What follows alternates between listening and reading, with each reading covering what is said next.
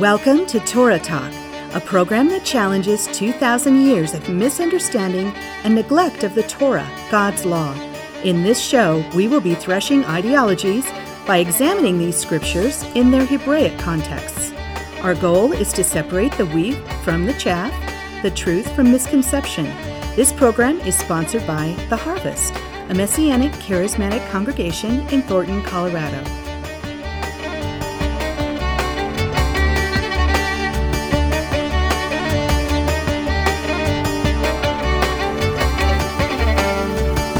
Shalom, lovers of the Torah, and thank you for choosing to listen to Torah Talk. I'm your host, Pastor Mark. It's great to be with you. Today, I'd like to share some insights about Acts 15 that most commentaries gloss over and even obscure due to a host of reasons. In fact, by the time I'm done, I think that you'll have a view that will change your mind forever on this topic. So stay with me. Keep in mind that this is a midrash and not to be construed as a doctrinal statement or theological treatise on the subject. I'm simply wrestling with the passage to better inform you as well as myself, and I reserve the right to change my mind on my ideas as I grow in the grace and knowledge of Jesus the Messiah.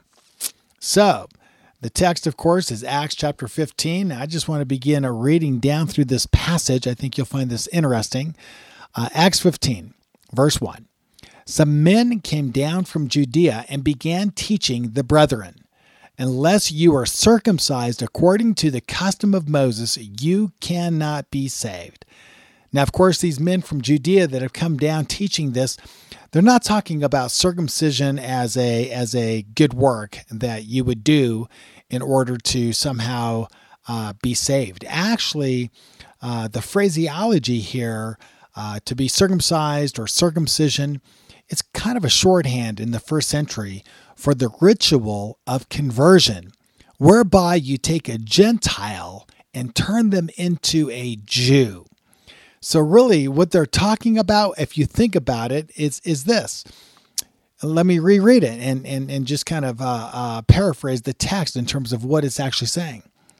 Some men came down from Judea and began teaching the brethren, unless you become Jewish, you cannot be saved. This is what they're talking about. Unless you become Jewish, you can't you can't be saved. Now, I think this is just absolutely amazing when you think about it because really that's the context of what the council is going to meet and decide upon. This whole issue of changing your ethnic status from that of a Gentile to that of a Jew. Now, I think that that's absolutely crazy, and I think the council bears that out and and and really actually states that. Um, so let's go on. We'll come down through this reading, and and you'll you can see for yourself. Verse two. And when Paul and Barnabas had great dissension and debate with them, the brethren determined that Paul and Barnabas and some of the others should go up to Jerusalem to the apostles and elders concerning this issue. And what is the issue again? The issue is that a Gentile has to change his ethnic status through a ritual conversion that they called circumcision um, and become Jewish. And, and then in becoming Jewish, they could be saved. So, this is the issue that Paul and Barnabas are going to go to Jerusalem and appeal to the apostles and the elders so that they could get a ruling and straighten out this mess. Verse 3 Therefore, being sent on their way by the church, they were passing through both Phoenicia, Samaria, describing in detail the conversion of the Gentiles, and were bringing great joy to all the brethren.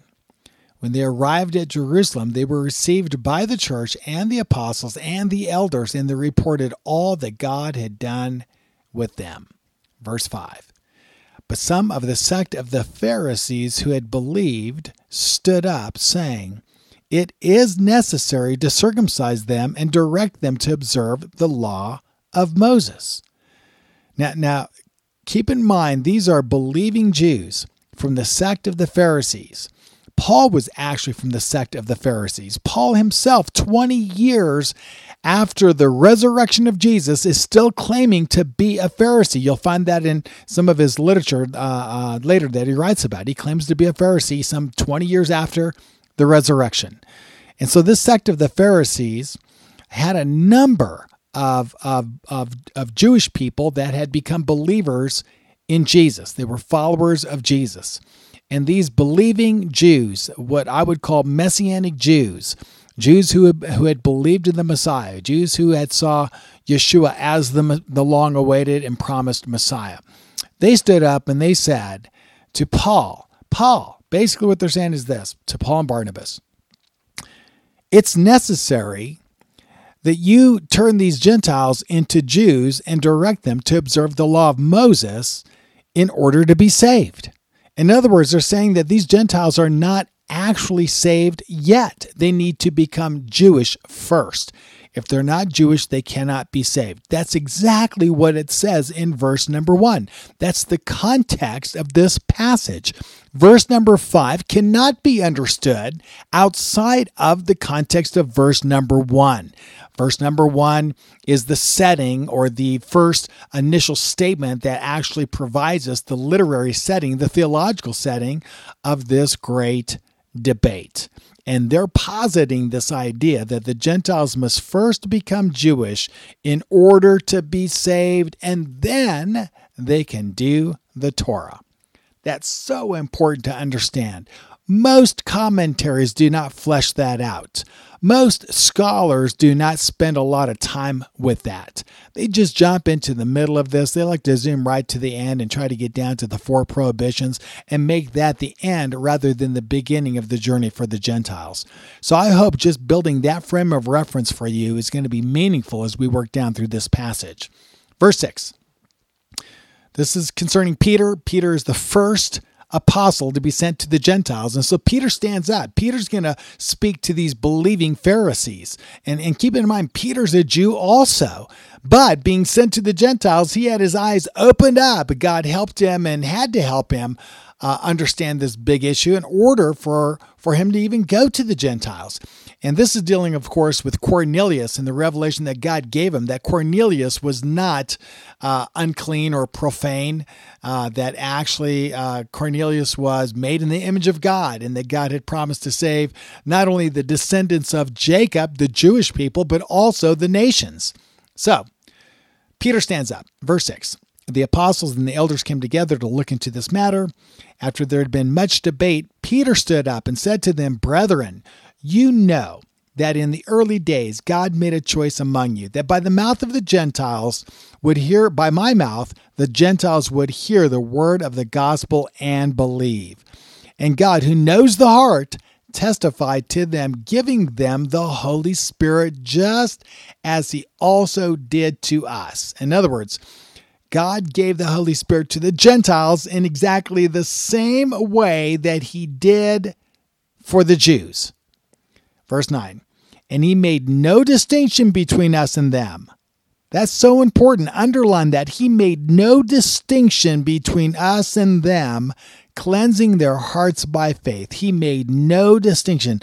You know, people today are just always trying to make that big distinction between Messianic Jews and Messianic Gentiles. And let's not blur the lines. Let's make sure we keep everything nice and tidy, nice and, and distinct, you know, separate and equal, separate but equal. And I'm thinking, now, nah, I think there's something else revealed here in this passage that's very important for us to understand about this new unity that God is bringing together between Jews and Gentiles through faith in his Son. So he made no distinction between us and them, cleansing their hearts by faith. Verse, verse 10. Now, therefore, why do you put God to the test by placing upon the neck of the disciples a yoke which neither our fathers nor we have been able to bear?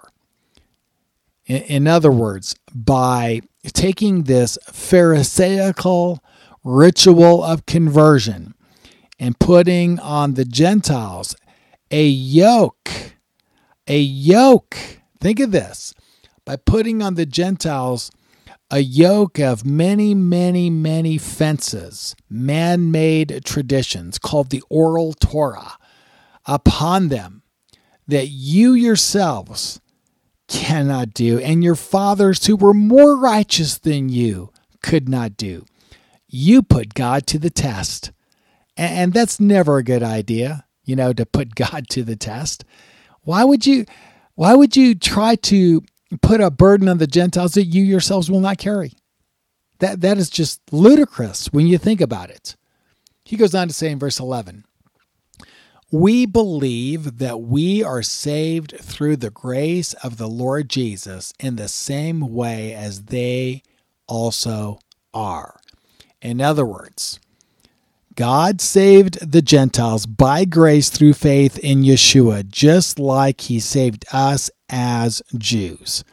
He's saving Jews as Jews and Gentiles as Gentiles. He's not saving people based on ethnic identities. He's not saving people based on ethnic status. He's saving people based on faith in his son. It's it's all about grace through faith in his Son. What matters is in regard to being saved is covenant standing. That's what matters, not ethnic standing, covenant standing. Salvation is covenant centric throughout the Bible, not ethnocentric. And this was the correction that needed to be made in order for the Gentiles to be able to come in and for the church to flourish. So, our next speaker here is going to be James the Just. We move from Peter to James the Just. This is the half brother of Yeshua, presiding, it looks like, as the leader of the entire apostolic um, council in Jerusalem uh, with the elders of Jerusalem. So, very important. Verse 12 All the people kept silent they were listening to Barnabas and Paul as they were relating what signs and wonders God had done through them among the Gentiles. After they had stopped speaking, James answered, saying, Brethren, listen to me. Simeon has related how God first concerned himself about taking from among the Gentiles a people for his name. With this, the words of the prophets agree, just as it is written. And then he appeals to the writings of the prophets that are in the Tanakh. He appeals to, to I think, the promise, uh, uh, prophet Amos and then one other uh, prophet. But he goes on and he quotes uh, in verse 16 After these things I will return, I will rebuild the tabernacle of David, which has fallen. I will rebuild its ruins, I will restore it so that the rest of mankind may seek the Lord and all the Gentiles who are called by my name, says the Lord, who makes these things known from long ago. In other words, the idea is the idea that Gentiles, as Gentiles, would come into a rebuilt tabernacle of David, a restored uh, uh, uh, um, tabernacle, if you will, this is just like something that is going way back into the Tanakh from long ago. In fact, it goes all the way back to Abraham because God promised not only that he would bless and save the descendants of Jacob, but he would also save the nations. That the blessing would not only be on the descendants of Jacob, but to all the nations, through Jacob out to all the nations. But how would that happen? Well, it doesn't state it. And so Jews by the first century came up with this ritual of changing a Gentile into a Jew so that they too could be saved. They thought they would bring about what was promised by God to Abraham. They thought they'd bring that somehow to pass through a ritual of cutting off the flesh. Uh, again, I want to tell you, it's always been by faith. Uh, whether you're Jewish or a Gentile, we are saved by faith. Even, even Abraham was told, or even Abraham was justified because he believed in the promised seed to come. It was by faith that Abraham was justified before God. And he is the father of both Jews and Gentiles. And so, so really, the Jewish people by the first century had gotten that wrong, and they were trying to make a ritual conversion uh, the solution for saving a Gentile rather than faith in the promised seed. So in the end, God's saying, Nope, I'm going to bless and save the Gentiles in the same way that I will save the Jewish people by faith in Messiah. So here's the ruling that is given by the apostles and the elders in Jerusalem. And uh, this is actually uh, uh, being um, uh, stated or proclaimed by James himself. Verse 19 Therefore, it is my judgment that we do not trouble those who are turning to God from among the Gentiles. In other words, he's saying when, when you try to to turn a Jew, a Gentile, into a Jew through a ritual uh, called circumcision, that's very troubling.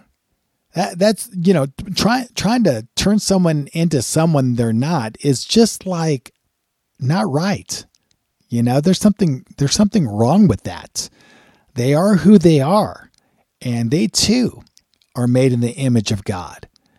And uh, we gotta we gotta kind of stop this this nonsense of trying to say to the Jew, "Hey, you can't be Jewish anymore if you believe in Jesus," or "Hey, Gentile, you can't be Gentile anymore if you want to be part of the Messianic movement." I mean, this is just ludicrous when you think about it.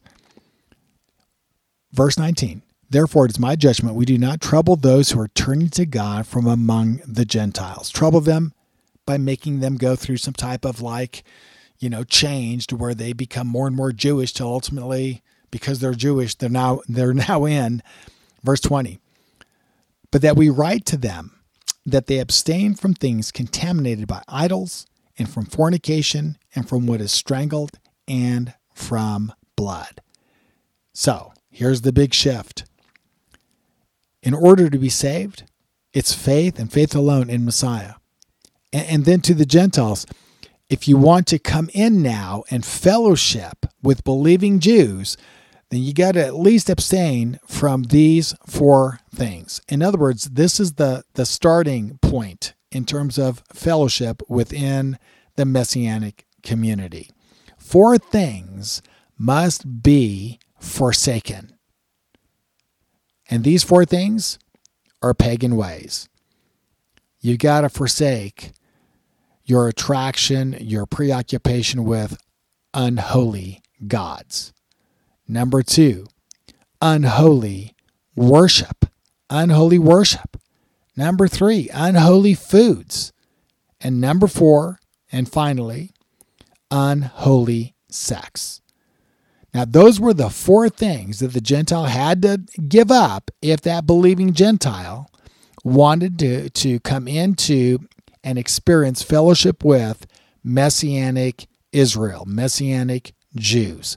This was the starting place. Now, most scholars, I think, obscure this. Most scholars kind of gloss over this. They think these four prohibitions are the end of the road for Gentile transformation and sanctification. They think this is all they have to do, and then that's it forevermore till Jesus comes, right? Wrong. They are not the end. These four prohibitions are not the end of the journey, but simply the entrance. The entrance level requirements for fellowship, not for being saved, but for fellowship in the community of believing Israel. How do we know this? Because one of the most neglected verses in the New Testament follows, verse 21. And this is so this is so amazing when you consider it. For Moses, from ancient generations, has in every city those who preach him, since he is read in the synagogues every Sabbath. So, there was this big question, of course. Well, what about all the wisdom, knowledge, and understanding of how we who are called by God's name should live? Are the Gentiles exempt from the call to holiness? Are, are they exempt from a holy life which is commensurate to the call of the living God on their life? Of course not. Of course not. The four prohibitions are simply the starting place. All of, all of the rest of the beauty of God's ways, they're preached every week. Verse 21 Moses from ancient generations has in every city those who preach him, since he is read in the synagogues every Sabbath. In other words, they're going to get the rest. Just leave them alone. You know, leave them alone. They'll come wagging their tails behind them. They'll, they'll come home wagging their tails behind them. So, so think of it this way the Gentiles are saved by grace through faith in the Messiah. They have the Holy Spirit in them. They need simply to forsake these four pagan, core pagan ways. And then in doing so, they can come into the messianic uh, communities. And it's in it's in the synagogue every week on Shabbat that they're going to hear Moses being preached. And the Holy Spirit will illumine their hearts, will illuminate their minds, and empower them to begin to apply and live out the Torah together with all of the Messianic Jewish community. That's a powerful thing when you consider it. Verse 21 is the key to understanding what this uh, council had just done. They had opened the door to the Gentiles as Gentiles to come into messianic communities and begin to fellowship. All the messianic Gentiles had to do is give up those four core pagan practices. Then they could come in. And after they came in, they would learn the Torah. They'd learn the rest of this beautiful way of life. They'd begin that journey being helped by their Messianic Jewish brothers and sisters. And together they would grow into this beautiful, beautiful uh, testimony of who Jesus is and how in and through him he's reconciling all things together, Jew and Gentile, one new humanity. It's a powerful and beautiful uh, uh, ruling that the council made. Verse 22 Then it seemed good to the apostles and the elders with the whole church to choose men from among them to send to Antioch with Paul and Barnabas, and Judas, called Barsabbas, and Silas, leading men among the brethren. And they sent this letter by them.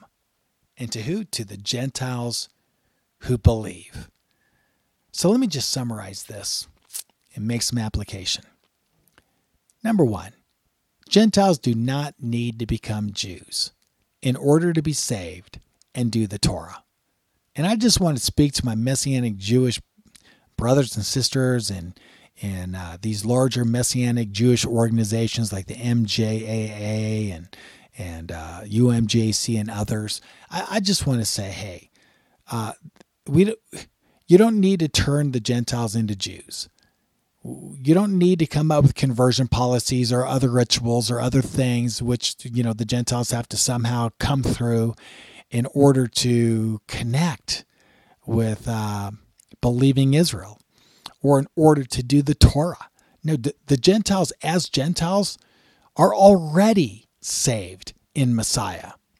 And uh, they're learning how to do the torah anyway that's a work of the holy spirit in them so embrace them, help them, lead them. Like the Messianic Jews, they simply need to believe in Jesus in order to be saved and then do the Torah.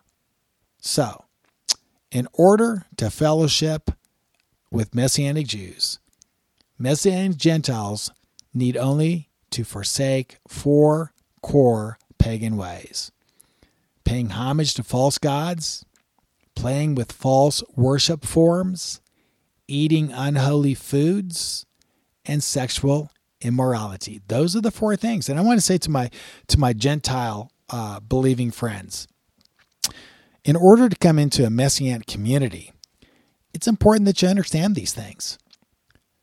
Pagan forms of worship are just unacceptable. They're they're very offensive. Uh, uh, to the true worship of God. God is looking for those who will worship Him in spirit and in truth. And uh, you know we we've we've got to just address that. And also unholy foods. There there's a lot of things that that you're eating that God says are an abomination. He's saying those things should not be eaten. In fact, he says they're not even actually edible. What are you doing? What are you thinking, right? You can't you can't just bring uh, you know your your your bacon cheeseburger to the oneg, to the to the potluck. That's not going to work. If you want a fellowship with messianic Jewish believers, that's not going to work. You got to give up those foods that God Himself says are ab- abhorrent to eat. And then also sexual immorality. That's a big issue. You've got to address that in your life. And then you have the opportunity to come into Messianic Israel to messianic communities and begin to fellowship and connect with the very people group that you've been grafted into. That again is the starting place in order to come in and have fellowship with messianic Jewish believers, with messianic Gentile believers as well. That's the starting place. You don't have to do those four things to be saved. Now, being saved is a matter of faith in Yeshua the Messiah. These are matters of sanctification, and it's a starting place in terms of fellowship within a messianic community. So, so that's you know, I just I you know I just wanted to to state that, and let me restate this because I, I think this is very important. Messianic Gentiles, they get to grow into the Torah. They get a they get a in a sense you know grow into Torah observance without having to convert and become Jews. They get to do that as Gentiles. Verse 21 made that very clear. Verse 21 is a part of the background of understanding the letter that was sent to the Gentiles. You can't just ignore verse 21 or gloss over it. You have to address it. And it's very clear that the Gentiles who would come every week on Shabbat into the synagogues would hear the Torah being preached. And because of the Holy Spirit in them, their minds would be opened up and their hearts would be softened. And through the empowerment of the Holy Spirit, they too would be able to embrace and begin to walk it out by faith. The harvest, let me say this the harvest. We're one of a number of growing communities. And, and, and I want to say this, and I want to be very clear when I say this. These communities are not Messianic Jewish congregations, nor are they Messianic, Messianic Gentile congregations. We are a growing number of Messianic congregations where Messianic Jews and Messianic Gentiles can join together as a community that worships together the one true living God through his Son, the Messiah, and then live within the same context and matrix called the Torah. This is who we are a messianic congregation of Jews and Gentiles in Messiah, living out this beautiful way of life empowered by the Holy Spirit. So I want to encourage you to think about that. I hope that you'll never read Acts chapter 15 the same ever again. And if you're a, a Gentile believer in Messiah, I want to encourage you to find a messianic congregation where you can begin to attend and learn and hear the beauty and wonder of Torah and to have the Holy Spirit in you light you up in terms of your understanding so that you can begin to embrace these ancient ways. Like God said in Jeremiah, in them there is blessing for you and your family, blessing. So I want to encourage you to pursue that and discover that for you and your family. Well, that concludes our program for this week, and a special thanks to our great King, Yeshua the Messiah and to you, our listeners and supporters, for making this podcast possible through your prayers and financial giving. Thank you. Know that in your prayers and giving, you are partnering with us as we advance the kingdom of Messiah in Israel, the United States, and throughout the world. We are a highly rated and listened to Messianic podcast on iTunes under the category of Judaism. Subscribe now. Pray with us. Give financially. Share the vision and power of this podcast with everyone you know. Baruch Hashem. Blessed be the name of the Lord. I'm your host, Pastor Mark, and until our next show, may the Lord bless you and keep you. May the Lord make his face shine upon you and be gracious to you. May the Lord lift up his countenance upon you and give you peace. In the name of the Prince of Peace, Yeshua, the Messiah. Shalom.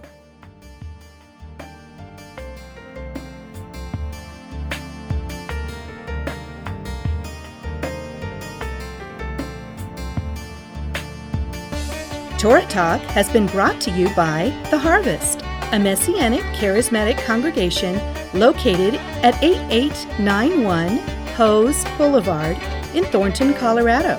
Your host has been Pastor Mark McClellan. Join us for Sabbath services at 1 p.m. next Saturday afternoon. For more information, please call us at 303 761 9948 or visit our website at www.graftedin, that's. God bless you and shalom.